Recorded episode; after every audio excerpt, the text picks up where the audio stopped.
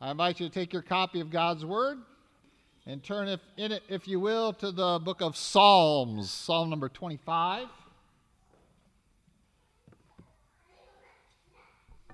You'll turn to Psalm 25. We're going to depart from our study in Jeremiah. I know we are very near to being finished, but we are going to um, depart from it this today in preparation for celebrating our day of thanks. And so we're going to go to Psalm 25.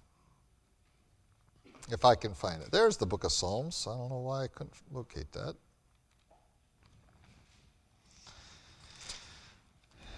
And we'll, we'll read the entirety of this chapter. God's word declares, To you, O Lord, I lift up my soul. O my God, I trust in you. Let me not be ashamed. Let not my enemies triumph over me. Indeed, let no one who waits on you be ashamed. Let those be ashamed who deal treacherously without cause. Show me your ways, O Lord. Teach me your paths. Lead me in your truth and teach me. For you are the God of my salvation. On you I wait all the day. Remember, O Lord, your tender mercies and your loving kindnesses, for they are from of old. Do not remember the sins of my youth, nor my transgressions. According to your mercy, remember me. For your goodness' sake, O Lord, good and upright is the Lord. Therefore, he teaches sinners in the way. The humble he guides in justice, and the humble he teaches his way. All the paths of the Lord are mercy and truth to such as keep his covenant and his testimonies. For your name's sake, O Lord, pardon my iniquity, for it is great. Who is the man? That fears the Lord. Him shall he teach in the way he chooses. He himself shall dwell in prosperity, and his descendants shall inherit the earth. The secret of the Lord is with those who fear him, and he will show them his covenant. My eyes are ever toward the Lord, for he shall pluck my feet out of the net. Turn yourself to me and have mercy on me, for I am desolate and afflicted. The troubles of my heart have enlarged. Bring me out of my distresses. Look at my affliction and my pain and forgive all my sins. Consider my enemies, for they are many, and they hate me with cruel hatred. Keep my soul and deliver me. Let me not be ashamed, for I put my trust in you. Let integrity and uprightness preserve me, for I wait for you. Redeem Israel, O God, out of all their troubles.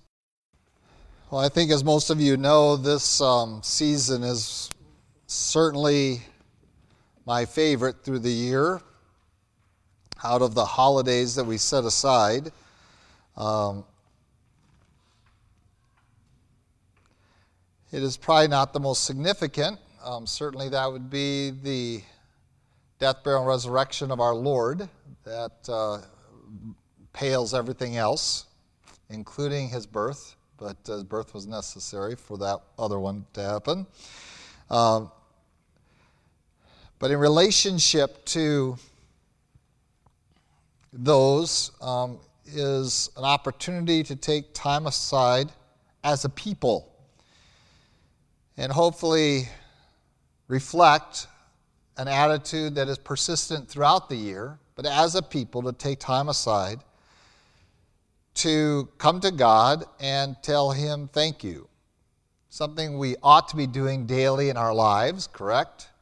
But yet, as a nation, as an entire people, the wisdom of one president to say we need to have a season in our nation where we take off of everything else, set it aside, humble ourselves before God, and thank Him for all of His blessings.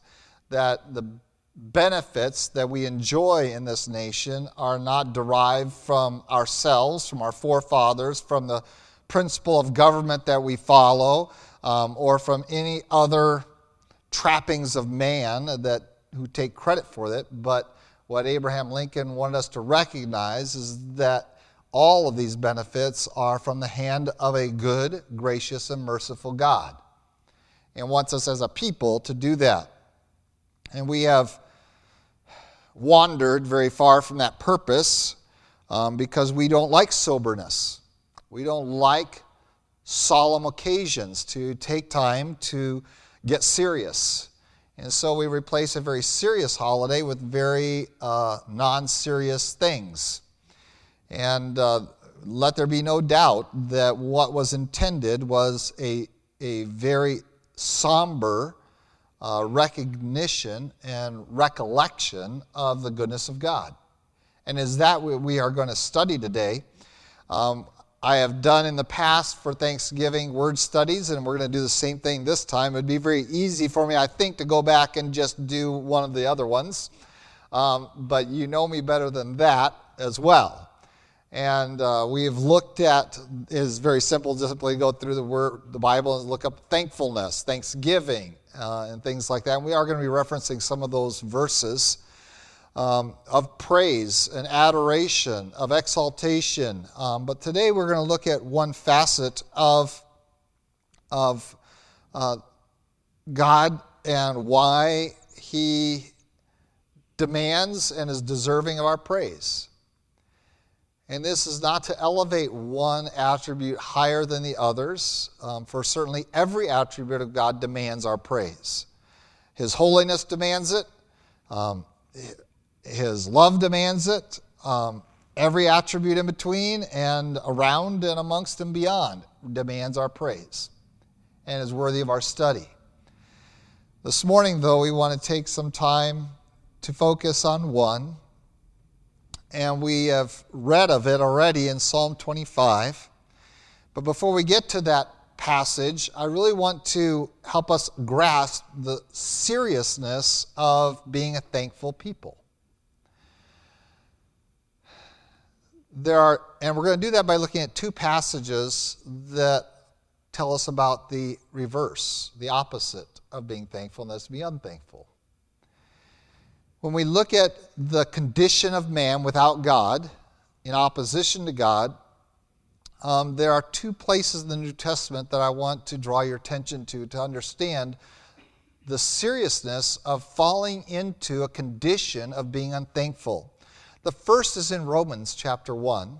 And interesting, we're going to get back to Romans later on to talk about the attribute that I want to talk about this morning, which is in Romans 2 there, um, 1 and 2, and, and we're going to look at that. But I want to uh, just remind you that when men rejected God, it describes just two facets. And let's look at that very quickly so we can understand why is it so important that I be a thankful person. In fact, as I shared, it is crucial to your relationship with God, and it is absolutely necessary. And so we come to chapter 1 of Romans, verse 21. And let's, well, we should back up to verse 18 the wrath of God is revealed from heaven against all ungodliness and unrighteousness of men who suppress the truth in unrighteousness. So the truth is there, they just don't want to talk about it. They want to press it down, they want to oppose it. Because what may be known of God is manifest in them, for God has shown it to them. For since the creation of the world, his invisible attributes are clearly seen, being understood by the things that are made, that's creation, even his eternal power and Godhead, so that they are without excuse. Because although they knew God, they did not glorify him as God, nor were thankful but became futile in their thoughts, and their foolish hearts were darkened. Professing to be wise, they became fools and changed the glory of the incorruptible God into an image made like corruptible man and birds and four footed animals and creeping things. Where did man go wrong? Ultimately, men go wrong in disavowing God, in failing to recognize that everything they enjoy, including their life itself, comes from God, and it says that they weren't thankful. Not only are they unwilling to recognize its origin, they aren't even appreciative of it. And this is the hallmark, the Bible tells. This is the hallmark of being under the wrath of God. So when you think it's a small thing to be an unthankful person, I want you to consider this verse. He didn't list a lot of other evil things that he could have listed, But what puts you on the road to the wrath of God, what keeps you on the road, what brings you to the point of rejecting all that God does for us, is ultimately an unwillingness to glorify Him. And very quickly, glorifying God demands us to be thankful for Him. And so do not think that a lack of thanksgiving in the heart is a small thing. The Bible here lists it as a primary issue in your relationship with God. Either you are a thankful person, which requires, as we're going to see, humbleness. It's going to require us to acknowledge Him. It's going to require us to be attentive to Him. Um, but it also is that which keeps us in line with His truth. And we're going to talk about the necessity of being a thankful person to experiencing and to knowing God. And here we find that these people knew God, they knew things about Him, but they did not accept Him. Why? Because they weren't thankful. And so, yes, thankfulness is a crucial element of our worship, of our walk with God, and of our relationship with God. You fall into the pit of discontentment, saying, I don't have enough. I, God isn't good enough to me you are falling into a pit of destruction, and your relationship with God will be broken. And this is referring to the world. You say, well, that's not us. We're here at church, Pastor. That's the world that wants to deny God. They're out there worshiping idols of, of critters and creeping things, and even themselves, uh, worshiping man himself. Um, and God's going to turn them over to a reprobate mind. That is, that they just going to keep going into more and more evil. But that's not us, Pastor. But I want to share with you that not only is it crucial element of coming to salvation, and therefore when we see it in the world, we say, oh boy, there is so much trouble when they're unthankful. But it's also a matter of, for the church. Turn with me to 2 Timothy very quickly. 2 Timothy. Paul takes some time to let his young protege, Timothy, who's not really that young but at this point, um, he's, he's had Timothy involved in ministry for many years at this point, but uh, he, he takes Timothy and writes him this second letter. And in 2 Timothy chapter 2, or chapter 3, sorry, verse 1, he says, But know this, that in the last days perilous times will come for men will be lovers of themselves, lovers of money, boasters, proud, blasphemers, disobedient to parents. And then he lists five things unthankful, unholy, unloving, unforgiving. And leading the unlist is unthankful. Now, he's writing to this not about the world, but about the church that within the church, this is when you see these things penetrating the church, you know that you are in perilous times, you are in the last days. When the church is not only allowing, but even fostering and even teaching sometimes men to love themselves, to love money, to be boasters, to be proud, to even blaspheme and yes, there's a lot of blasphemy going on in churches these days. And being disobedient to parents. And then unthankful. It's right in there, tucked in there. That this is what Timothy's looked for. And so when we begin to say, well, how important is it that I be a thankful person? Well, it's critical to having a relationship with God, to coming to Christ, and in fact, without thankfulness, you will find yourself drifting farther and farther and farther into the wrath of God instead of the love of God. But it is also critical to maintaining your relationship with God. Because as soon as you start harboring unthankfulness in your heart, you have turned away from knowing and living a life of service to God if you think that there is something He's holding out from you, you are preparing yourself for a life of misery, even as you claim Christ as your own, yet you have something against Him because you think you deserve more.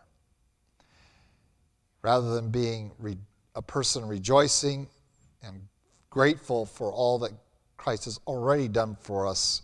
We just look for more and think we deserve it. And it creates unthankfulness. And so, yes, the topic of thankfulness needs to be addressed, probably more often than once a year. But for sure, I'm going to make, we're going to address it once a year.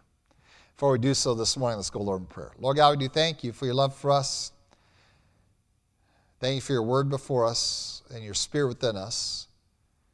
We pray now that He might have liberty to work, to convict us where that is required, to strengthen us where we are weak, to encourage us where we are downhearted. And Lord, we pray that uh, we might be attentive to your work, responsive to it, that we might not just listen and let it come in our ears and out of our minds, but that we might allow it to penetrate our hearts to understand its power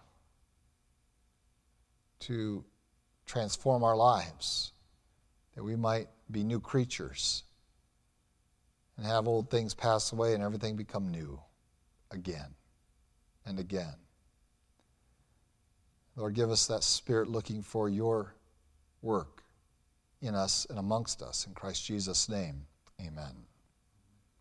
Well, that's my introduction to make sure you know why we are supposed to be thankful. I invite you back to Psalm chapter 25. And as I said, I want to focus in on one attribute of God in His work towards us that we might recognize uh, the necessity of thankfulness. And, and also, as we look at God, we're going to see some things about ourselves that need to be there. What prevents us from being a thankful people? From being filled with gratitude and appreciation. And by the way, if you are having struggle being thankful with God, I guarantee you in your life, you are having struggles being thankful laterally to other people in your life.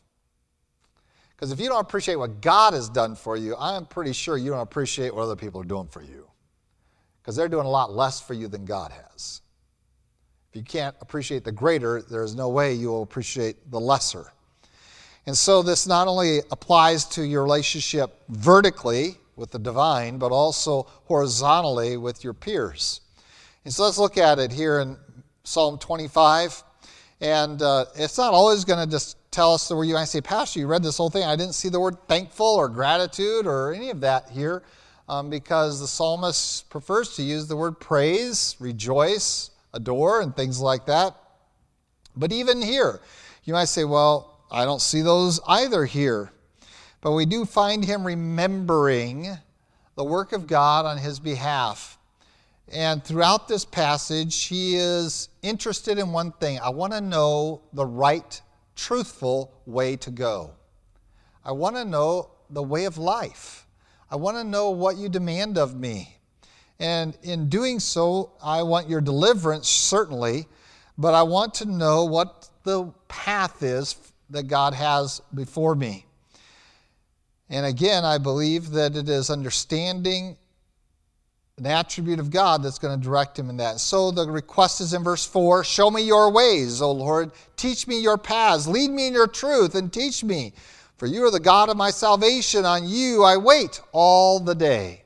And so there is our psalmist waiting, David, saying, I want to know what God wants. I want to walk in that, and I want to uh, please Him. I want to praise Him with my life. And so I'm going to wait on God, even if it takes all day. And that, that's not just that I'm going to wait all day, but I'm going to serve you all my days. I'm going to wait on you. That is, I'm going to minister before you as you show me your ways. And so I'm willing to recognize I have to come to you and ask you this question Show me, teach me, um, and lead me. Very powerful statements. Show me, teach me, lead me. Great progression there, isn't it? Now I'm going to show you so you can see what God wants. Now I'm going to teach you so you can hear, so you'll see it, you'll hear it, and now I'm going to lead you. I'm going to take you right there. A great progression that our psalmist shares with us Um, and David does this very well through many of the Psalms. He gives us this progression. Uh, sometimes it's downhill. You know, don't walk, don't sit, don't, you know, don't, I'm sorry, don't walk with the ungodly, don't sit in the seat of, I still miss stand. Don't walk, don't stand, don't sit. Um, and so uh, we find sometimes that progression is regression, downward, but always this progress. And here we find show it to me, teach it to me, and now lead me in doing it. And he recognizes that this is the work of God and that he is dependent upon God for all of this. And we want to skip down a little bit to verse 6. And he wants to remind the Lord of something, but in so doing, he's really reminding himself and reminding us. It says, Remember, O Lord, your tender mercies and your loving kindness, for they are from of old. Do not remember the sins of my youth, nor my transgressions. According to your mercy, remember me for your goodness' sake, O Lord. Good and upright is the Lord. Therefore, he in fact does teach sinners his way. And he does guide in justice, and he does teach his way. But I want you to notice what it requires of us, and that is that we humble ourselves before him. And so there's an attribute of God, and there's an expected attitude of man that is necessary for us to know God's ways, to see them happen, give us examples, let us see it, teach it to us so we understand it, and then lead me so that I am walking the way you intend me to walk. And God says, I'm willing to do this. Out of what attribute of God does He do this? Well, we read of His tender mercies, His loving kindness.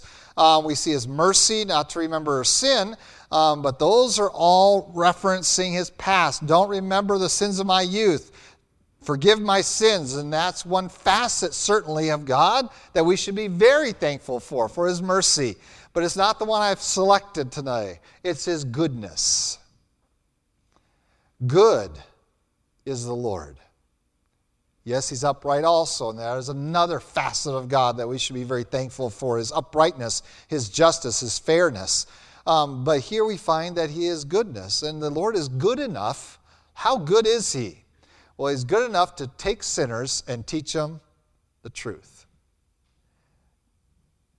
Isn't that what it says? He teaches sinners in the way. He'll guide the humble in justice, and he, in the humble he teaches his way. All the paths of the Lord are mercy and truth to such as keep his covenant and his testimonies for his name's sake. So we find the goodness of God demands that we be a thankful and grateful people. And now, where does that gratitude thrive? It thrives in the sanctuary of humility in your heart.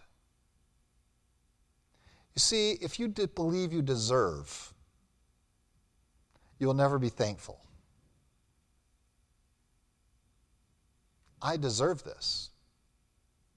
All the complaints about millennials, and I've got a few of them right here, they're all in the front row. Are you still millennial? You're, an, yeah. No, you're too old, aren't you? I know your husband is. He's like ancient. You are now? She's older than his? I think you're both millennials, so we're just going to lump you in. You guys are millennials. Okay, so you're not all in the front row. Half the congregation are millennials. All right, what's the big complaint about millennials? They're entitled. They believe they're entitled. And that makes them the most unthankful generation, maybe, in history. Because if that is genuinely your attitude, that you deserve this and more, you will never be thankful for what you have.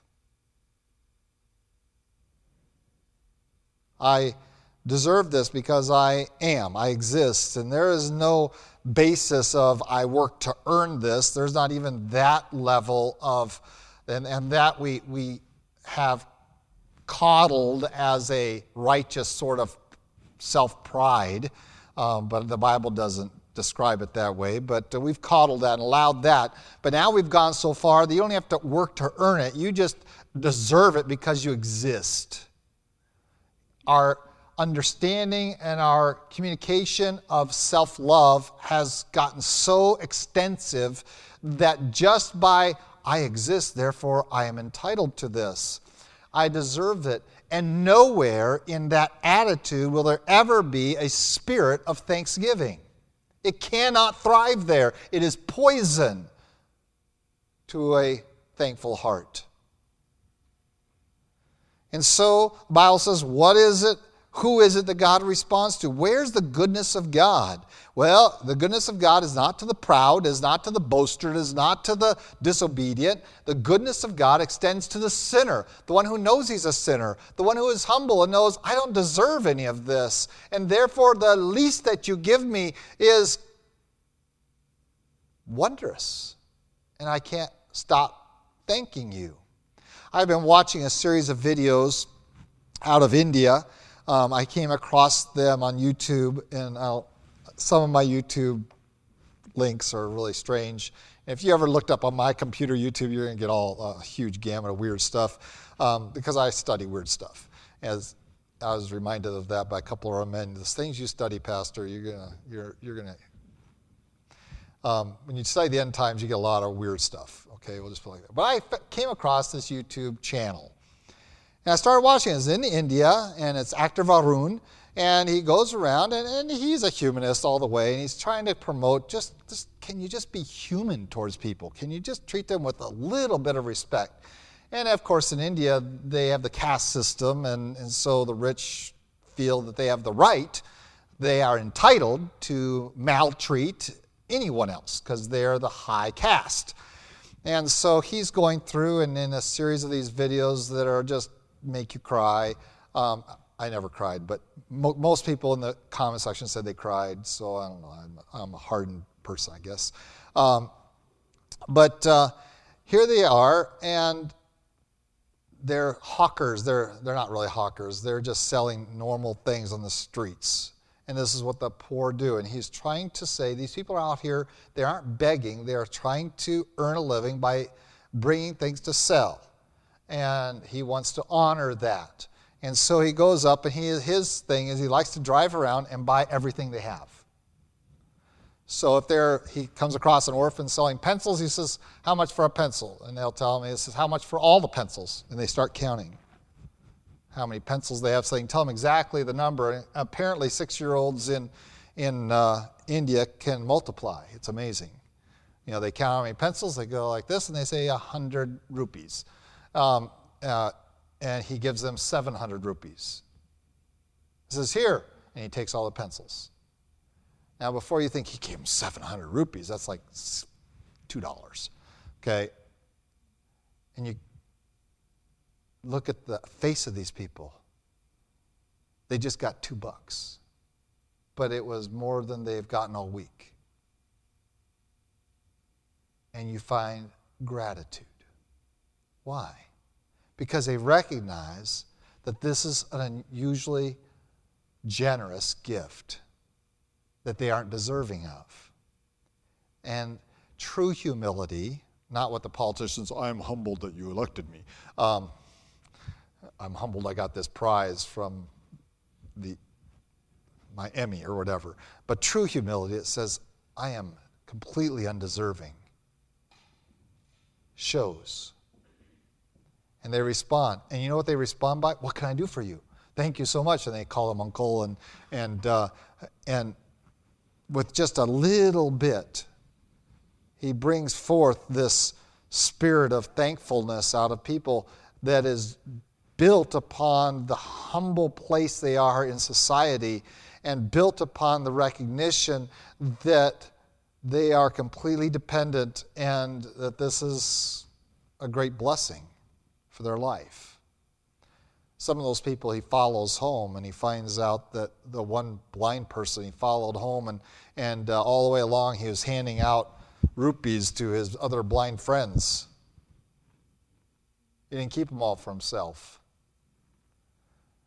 Because that's the spirit of humbleness that God says, I want that in you, and then I will teach you, then I will lead you, then I will show you, and you will find my path. You'll find that truth. I will make sure you have it.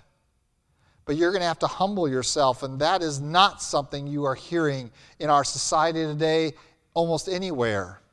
We listen to the media and we listen to social media on the internet, and it is all about self aggrandizement from our politicians all the way down through.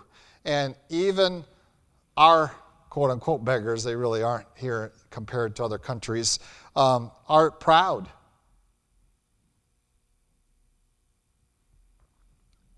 We find that God says, I'm not going to lead you into truth. That's the attitude and the spirit of unthankfulness, and that will bring you into my wrath, but not into my goodness. And so God is good. He is, but He is just waiting for a proper environment for Him to do His goodness. Unless you think He is withholding good from you, I want to do a little survey of the Bible about the goodness of God.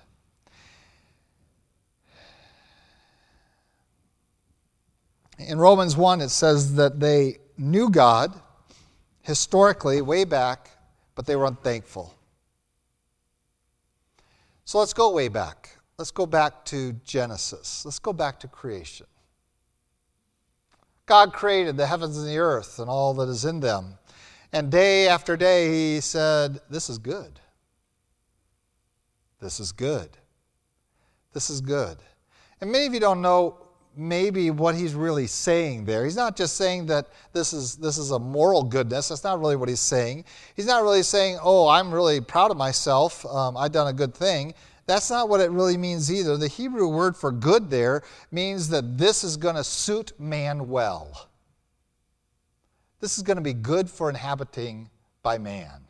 That as he went through and separated the darkness from the light, and as he gave us the sun, moon, and the stars, as he separated the land from the water, and as he filled the land with vegetation and then with animals, it was all good. That means it was all going to benefit you.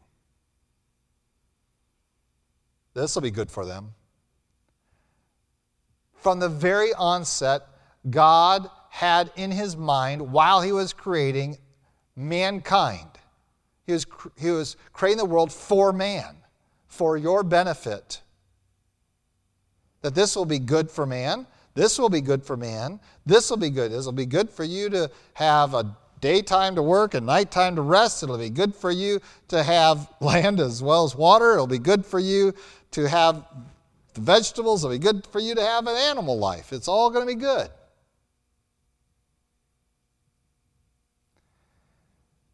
And what does the serpent convince Eve of? Here's what the serpent convinced Eve of God isn't good to you, He's holding out. There's something you deserve that He hasn't given you the knowledge of good and evil. And this is Satan's work from the beginning to convince you that even though for all the created passage, the whole narrative of God's creative work, we keep coming back to this word this is good for us. This is good for us. God is good. God is good. God is good over and over again, only thinking of how will this help them? This will really help them. They're going to really enjoy this. This is going to be something they're going to, they're going to love sleeping out under the stars at night. Instead of just looking out there and seeing black, they're going to see the stars and the moon. They're going to see all that. Remember, they could sleep outside because there was no winter and uh, cold. And Satan convinces Eve, who is participating in all this goodness, that God isn't good. He generates discontentment. This is the work of Satan. And we are complicit with him. This is the work of Satan to generate discontentment and to then say, well, God isn't good. And God has done nothing but good. And that is the essence of unthankfulness.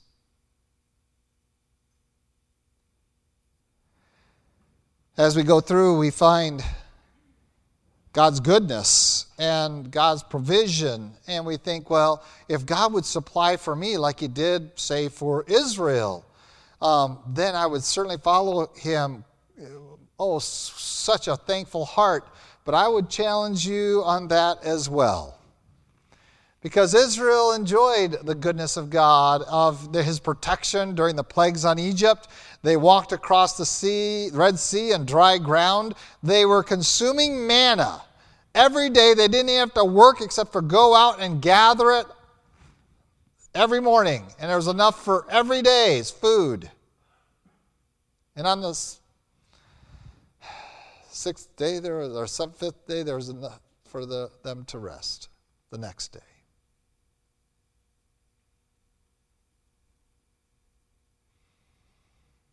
And they complained.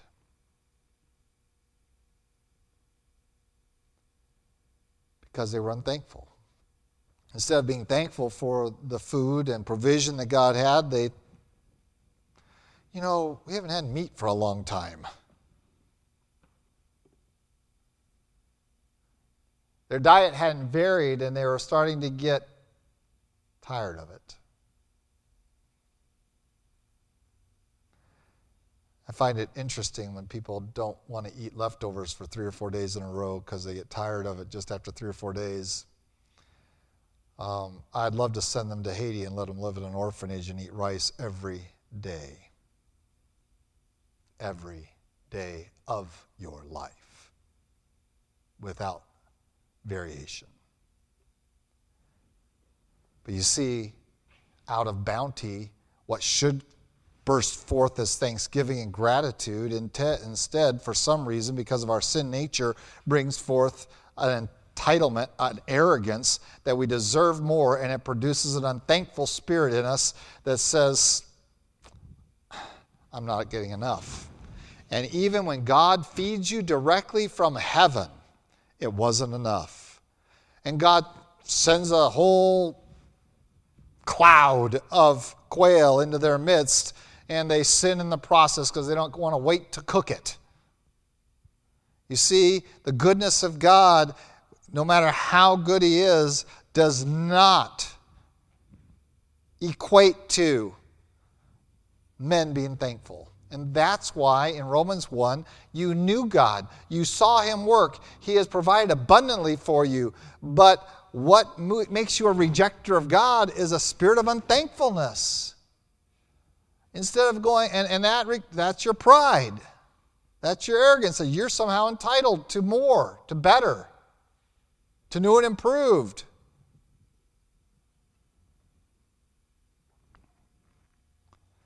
It's humorous, if it weren't so sad, to watch this generation get upset at their computers for taking too long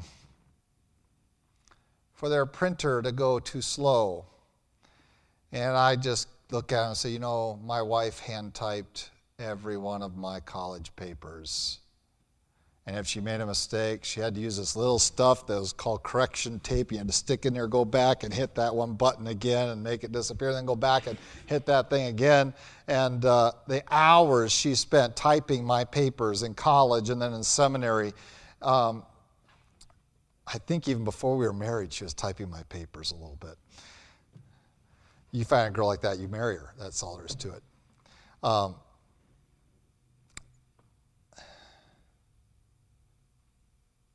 and then I go back and look at the people who copied the Bible by hand and spent years to make sure we had a faithful copy of Scripture. And he was like, What are we complaining about? We are complaining about seconds. When men have given their entire lives to producing one copy of Scripture.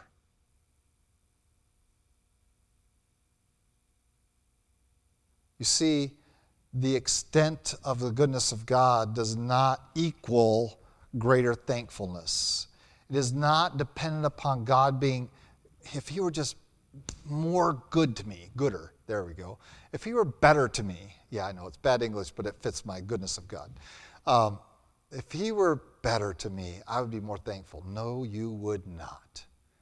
If you are not thankful today for all of his goodness, there is no more display of his goodness that could cause you to be thankful. If your children aren't thankful for the gifts you've given them, there are no additional gifts you can further give them that would create a spirit of thanksgiving in their heart. Think about that on Black Friday a little bit. If they are not thankful for what they have, there's nothing you can buy that will produce it in them because it requires something. It requires a contentment, a humility to recognize I don't deserve what I have. And until we come before God and humble ourselves and recognize He has already done so much good for us, we will never be a thankful people. Saying, well, if He would just do one more thing. And yes, I long for heaven as much as anyone. I long for the Lord's return and, but you know what? He doesn't have to come back for me to be thankful for him, for what he's already done. Would I be more thankful? Yes, it's easier to be more thankful, but it's very hard to go from being unthankful to thankful. It requires something, it requires rebuke, correction, judgment. Requires you to be slapped around a little bit. And this is what God does. You're not thankful for that? I'll take it away. Any good parent knows to do that. If a child isn't thankful for something, you take it away from them. If you're not thankful for your ice cream, I'll eat it.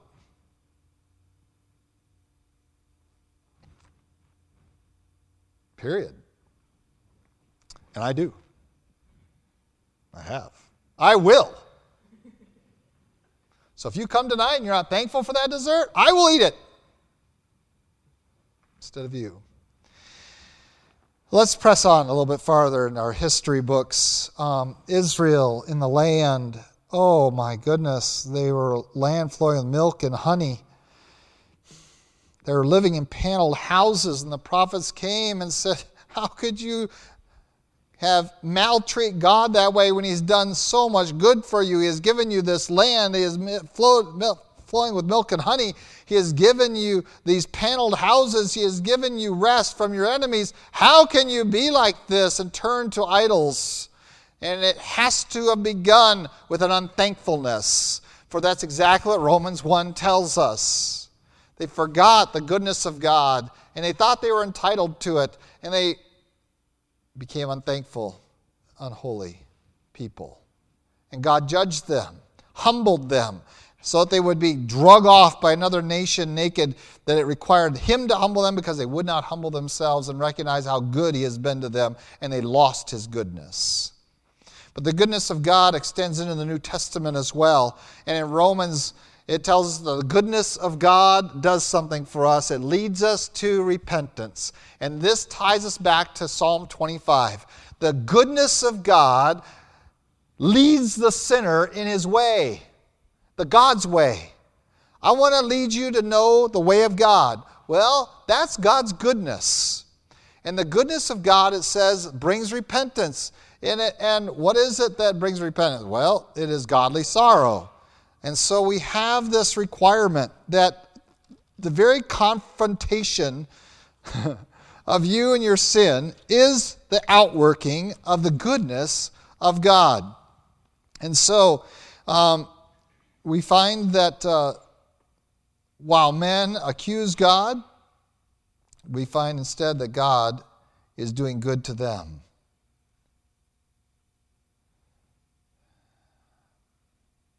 By leading them to repentance. For godly sorrow brings repentance. And that is the goodness of God. He doesn't want to leave you in your condition.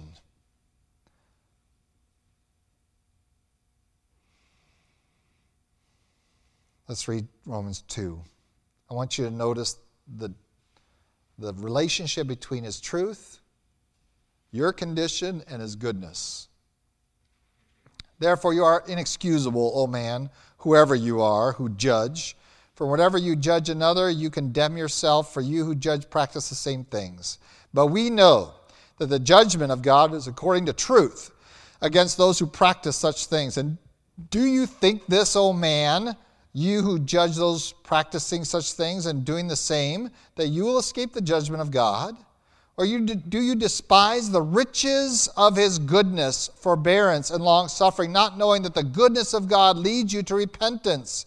But in accordance with your hardness and your impenitent heart, you are treasuring up for yourselves wrath in the day of wrath and revelation of the righteous judgment of God, who will render to each one according to his deeds eternal life to those who by patient continuance in doing good seek for glory, honor, and immortality, but to those who are self seeking and do not obey the truth, but obey unrighteousness, indignation, and wrath, tribulation, and anguish on every soul of man who does evil, of the Jew first and also of the Greek, but glory, honor, and peace to everyone who works what is good, to the Jew first and to the Greek. There is no partiality with God. Wow. The goodness of God brings me to repentance. And the Bible says the godly sorrow leads to repentance. So the goodness of God is to make you sorry for your sin. So when we go back to Psalm 25 is say, well, the goodness of God takes a sinner and leads, shows him the way, teaches him the way of God. But he's also teaching him your way is going to work. And he wants you to break down and humble yourself in sorrow, realizing, I have been a fool. I have been so unthankful. I have been so opposed to God all this time, exalting myself, thinking I can decide what is true and what is not true. There's a millennial philosophy of life, right? I decide truth. There is no absolute. God said, No, there is absolute truth, and you're going to be judged by it, so you better get to know it. Um, denial will not get you anywhere. You can deny reality as long as you please, but it doesn't make reality go away. Same thing with truth. So the goodness of God exposes you to His truth with one concept, and that is that you would repent. And so if you are unthankful today, unholy, if that reflects your spirit, your pride that you're not going to humble yourself to anybody, let alone God, um, that you can't see and isn't holding a weapon over you, um, I want to share with you God is good to you and He wants to bring you to repentance. You can change, but you have to do it His way because He is the holder of truth. And rightly, Jesus says, I am the way, the truth, and the life. No one comes to the Father but by me. That's the way. It's not your way. You can't improve the way. You're not embellishing the way. The way to God is His way. And you don't deserve to walk on it. You don't deserve to know it exists. But God's goodness is there to lead you to it. Is it easy? No. It's going to require you to cry, to be broken, to recognize I have been on the wrong side of everything to this point even when I try to do good things, they're really just for my own pride. God says, Humble yourself, and I'll show you my ways. You want to know the truth? You're going to have to get on your knees and be broken in your spirit and say, No more going it my way. I want to repent. I want to turn away from the direction I'm going and go His way. This is the goodness of God to lead us to repentance. And his goodness doesn't end there. That's just the beginning. Because remember, the psalmist didn't want to just see it, didn't want to just be taught it. He wanted to be led in God's righteousness, led in his way. And God says, once you will humble yourself, not only will I teach you and instruct you and forgive you your sins all of that, but I'm also going to continue to be good to you. And the psalmist describes that, that, oh, if you would simply uh, bend your will to God's will, He will meet all of your needs and much more. Because there is no limit to His goodness. There is none. He has no limitation. And so the psalmist goes through in Psalm 25 and, and begins to describe the extent of what God's goodness can be for those who fear the Lord. You're going to dwell in prosperity. Says, Your descendants shall inherit the earth. You're going to have lots of kids. The secret of the Lord is with him who fear him. With those who fear him, he'll show them his covenant. Here he's going to deliver you out of the net. All these things, he says, the goodness of God doesn't end when you humble yourself, it begins. The first personal acknowledgement of the goodness of God, the first act of thankfulness is when we receive Christ Jesus as our Savior. You say, He died for me. And I trust in that. I want to, in a thankfulness that He forgave my sins and died for me, buried for me, rose again for me, out of a thankful spirit, I am going to serve Him. Because that's how you express thanksgiving. Not just by once a year saying, Thank you, God. We sung a few hymns about thankfulness. Um, that's all well and good, but really, ultimate thankfulness is not something we say, it's something we do. A thankful life is an evident one, it is one that will serve. It will serve God and it will serve his fellow man. It is recognizing I don't deserve anything but death because I'm a sinner. But God, in His goodness and for His goodness' sake, has taught me His truth. And He's willing to guide me if I'll simply allow Him to guide me. He is willing to bless me if I will simply honor Him, fear Him. Yes, there's pardon for iniquity, there's, there's forgiveness of sin, but there's so much more the goodness of God has in store for the one who follows him. But you have to follow him. You're not entitled just because you're here. You have to follow him. And so we look at the goodness of God and we have to conclude if I'm not thankful, there's nothing more God can do. He's done it all. From creation to the offer of recreation, He's done it all. Uh, the spirit of thanksgiving is a, one of your choice, not of your environment. I have met some incredibly thankful people in some of the most horrific environments that I really can't even imagine living in. I didn't, I didn't really like being there for a day or for a week, but they live there every day. But they are thankful people, and it shows. I didn't hear complaints. I heard a lot of praise the Lord. Praise the Lord. Praise the Lord. Why? Because I was there.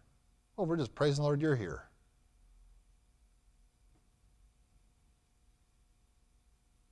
You would think they'd have the most to complain about because they have the least of this earth around them.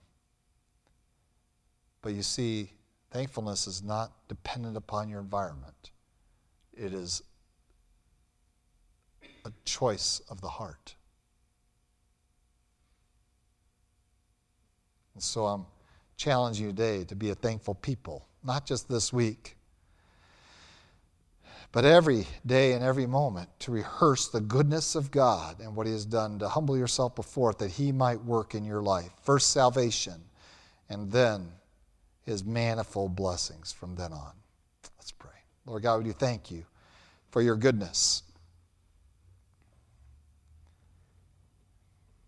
We know we're not deserving of it, and yet you have splurged on us so heavily. And Lord, we want to guard our hearts from being spoiled children who just think we deserve more. It is very obvious that we don't deserve any of your goodness, and yet you have expended it on levels that we can't even really appreciate. And so, Lord, forgive us for those days of complaint, those days of bitterness, of unthankfulness. Those days where we thought we were entitled to not only what we have, but even more. Lord, forgive us, for you have not shorted us, and we recognize that today. Your goodness abounds. And so, Lord, help us to not just declare our praise and our thanksgiving, but Lord, help us to show it. If I walk in the way of truth that you have revealed in your word, if I do it with a spirit of joy, if I obey your commands, because there is no burdensomeness in it. We cannot wait to follow you, for you have given us so much. Lord, give us that spirit each day to arise and declare, This is the day the Lord has made. I will rejoice, be glad in it. I will serve you each day. For you have done wondrous things for us. Lord, thank you for your goodness. In Christ Jesus' name, amen.